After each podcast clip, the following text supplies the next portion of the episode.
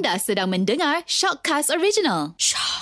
Assalamualaikum bersama Mek Zura kali ini kita uh, masih lagi berbicara berkenaan dengan masalah rumah tangga kan ragam dalam rumah tangga kita laki bini ni macam-macam. Jadi uh, istimewanya kali ini kita bersama dengan uh, yang berbahagia Ustazah Nur Ain uh, merupakan guru Al-Quran Bertauliah Negeri Selangor dan wilayah persekutuan. Jadi hari ini kita berbicara berkenaan dengan isteri bijak mengawal emosi. Kita nak minta tips daripada Ustazah.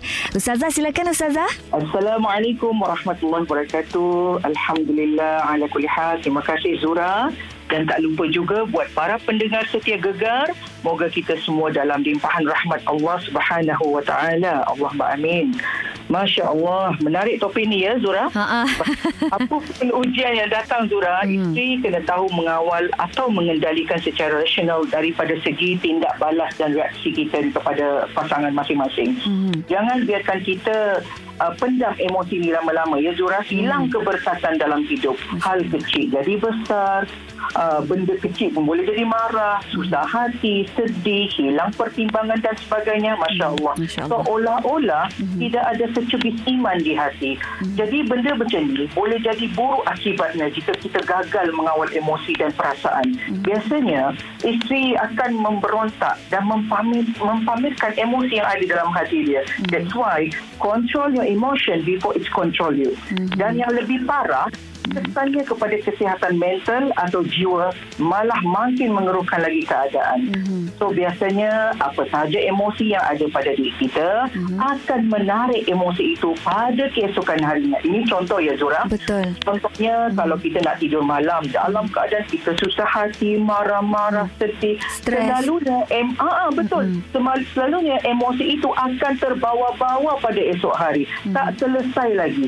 Tetapi kalau sebelum sebelum tidur dalam keadaan kita bersyukur kepada ujian Allah Ta'ala, reda, memaafkan dan berniat esok akan dapat lebih baik daripada sebelumnya, insya Allah. Hmm. Keesokan harinya fikiran kita berubah, hmm. perasaan kita ceria, kita tahu selesaikan uh, aktiviti kita dengan izin Allah Ta'ala. Hmm. So, oleh itu sebagai hamba beriman, terutama para isteri soleha yang dikasih Allah Ta'ala, hmm. kita kena bersiap sedia menangani, menerima dan tahu menguruslah apapun situasi emosi kita kerana Allah Subhanahu wa taala mengingatkan kita pada setiap manusia pasti pasti diuji untuk melihat kualiti amalan yang dikerjakan oleh uh, manusia itu sendiri mm-hmm. ustazah ambil daripada firman Allah taala dalam surah al-mulk mm-hmm.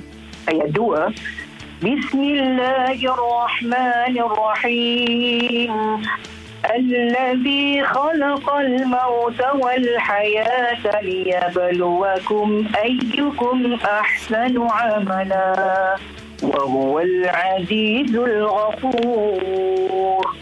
Dialah yang mentakdirkan adanya mati dan hidup kamu untuk menguji dan menzahirkan keadaan kamu. Hmm. Siapakah di antara kamu yang lebih baik amalnya dan ia maha kuasa lagi maha pengampun.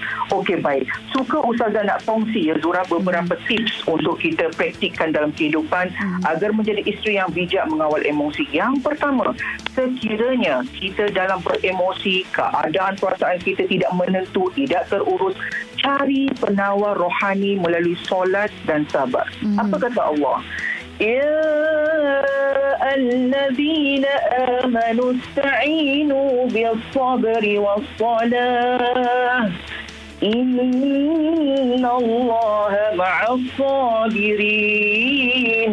Wahai orang-orang beriman, mohonlah pertolongan kepada Allah dengan sabar dan solat sungguh Allah beserta orang-orang yang sabar.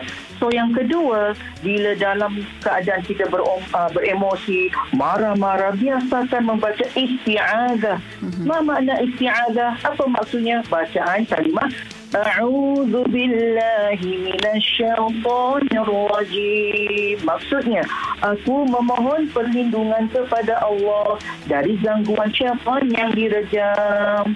Jadi dalam kita marah-marah, beremosi, susah hati, dalam hati pun panas, baca banyak-banyak insya Allah hmm. tanpa kita sedari perlahan-lahan hati kita berubah menjadi sejuk insya Allah iman kita dapat diperbaharui dengan fikiran kita tidak serabut bercelaru hmm. insya Allah dengan izin Allah hmm. yang ketiga Zura hmm. segera kita mengambil air wuduk Okey, ambil air wuduk. Mm-hmm. Innal ghadaba minasyaitani wa inna syaitana khuliqa minan nar wa innama tutfa'u an-nar bil ma'i fa idza ghadiba ahadukum falyatawadda. Maksudnya, sesungguhnya kemarahan itu datang daripada syaitan dan syaitan itu pula dicipta daripada api dan api hanya dapat dipadamkan dengan air maka jika seseorang dalam keadaan marah-marah hendaklah kita mengambil air wuduk ini hadis sahih riwayat Abu Daud hmm. baik maknanya insya-Allah asbab berwuduk hati kita terpujuk ah hmm. ingat ni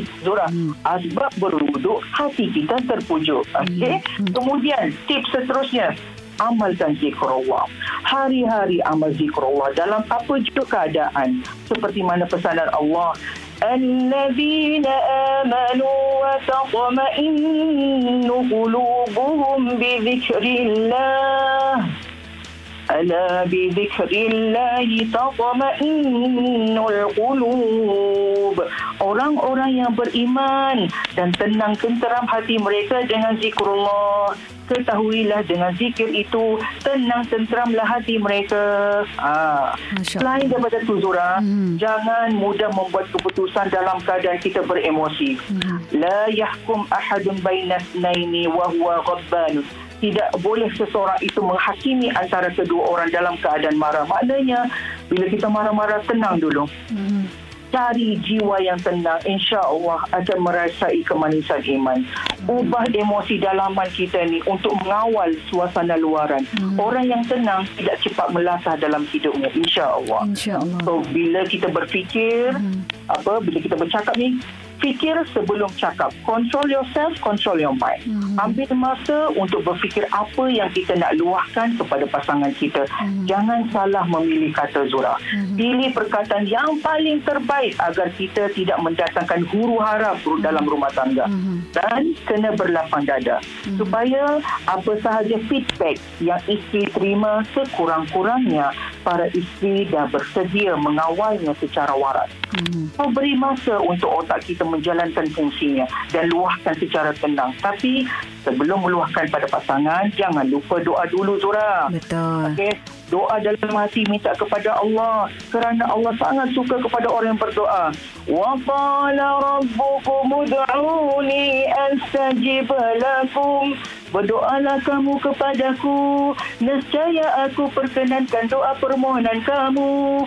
Kemudian kita baca doa Nabi apa Nabi Musa. Rabbi shrah li sadri wa yassir li amri wahlul 'uqdatam min lisani yafqahu qawli. Dalam hatilah. Hmm. apa maksudnya? Ya Allah ya Tuhanku ya Rabb lapangkanlah hatiku dadaku dan mudahkanlah untuk keurusanku dan lepaskanlah kekakuan dari dari lidahku hmm. supaya mereka mengerti perkataanku Allah genggam hati hamba-hambanya Zura hmm. maknanya kita mohon kepada Allah Ta'ala apa saja yang kita sampaikan kepada suami hmm. suami itu faham. Mm-hmm. Kita mohon kepada Allah supaya suami memahami luahan hati kita, kekecewaan hati kita, keperluan kepada suami dengan jelas dan dalam nada yang terkawal. Mm-hmm. Suara yang terkawal. Bukannya dengan suara macam singa Zura.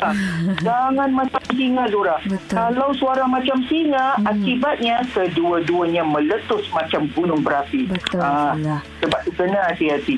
Mm-hmm. Dan kemudian jangan menyimpan dendam lah. Ini hmm. paling penting. Jangan dendam pada suami tak boleh. Hmm. Masya Allah. Para isteri jangan ego. Percayalah. Hmm. Memberi kemaafan sangat berkesan untuk menenangkan. Bukannya dengan suara macam singa ya Zura. Hmm. Kalau suara macam singa. Akibatnya kedua-duanya meletus macam gunung berapi. Masya Allah. Hmm.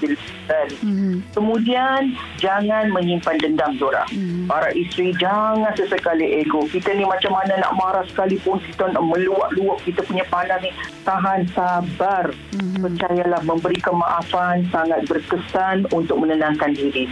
Allah Subhanahu Wa Taala juga menyifatkan antara ya ciri-ciri orang beriman dan bertawakal kepadanya adalah orang yang wa idza ma ghadibuhum yaghfirun dan apabila mereka marah mereka segera memaafkan orang ha hmm. ini yang payah ni Betul. payah kita nak melatih diri aja maknanya kita kita kena awal-awal untuk buat latihan supaya lama-lama menjadi kebiasaan Betul. secara ringkasnya Zura Mhm. Banyak ayat Al-Quran dan hadis wajar dijadikan pedoman dalam mengurus emosi isteri. Dan ingat Inna Allah yuhibbus sabirin. Allah mencintai orang-orang yang sabar.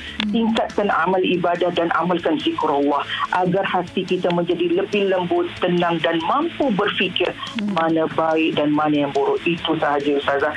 Nak kongsikan dengan Zura Masya Allah Subhanallah Ustazah. Sangat bermakna sekali Apa saja yang uh, Ustazah uh, Bagi tahu hari ini. Uh, Bagi Zura merupakan Mutiara kata uh, Yang menjadi orang kata uh, Panduan lah uh, Untuk kita isteri Dalam menghadapi uh, Apa situasi dalam rumah tangga Menuju hari-hari mendatang. InsyaAllah Ustazah uh, Semoga dengan perkongsian Ustazah ni kan uh, Menjadi uh, pedoman untuk kami Dan juga uh, Dengan asbab uh, perkongsian Ustazah ni Ustazah sentiasa dalam rahmat Allah Selalu. Amin. Amin. Terima kasih Zura doanya. Sama-sama Ustazah InsyaAllah ad, ada ada Ustazah nak kongsi lagi petikan yang indah Okey. buat para semua Ha? di mana ada benci biarkan aku menebar cinta. Di mana ha, di mana ada hati-hati terluka biar aku menjadi penghibur. Di mana ada keraguan biar aku menebarkan keyakinan.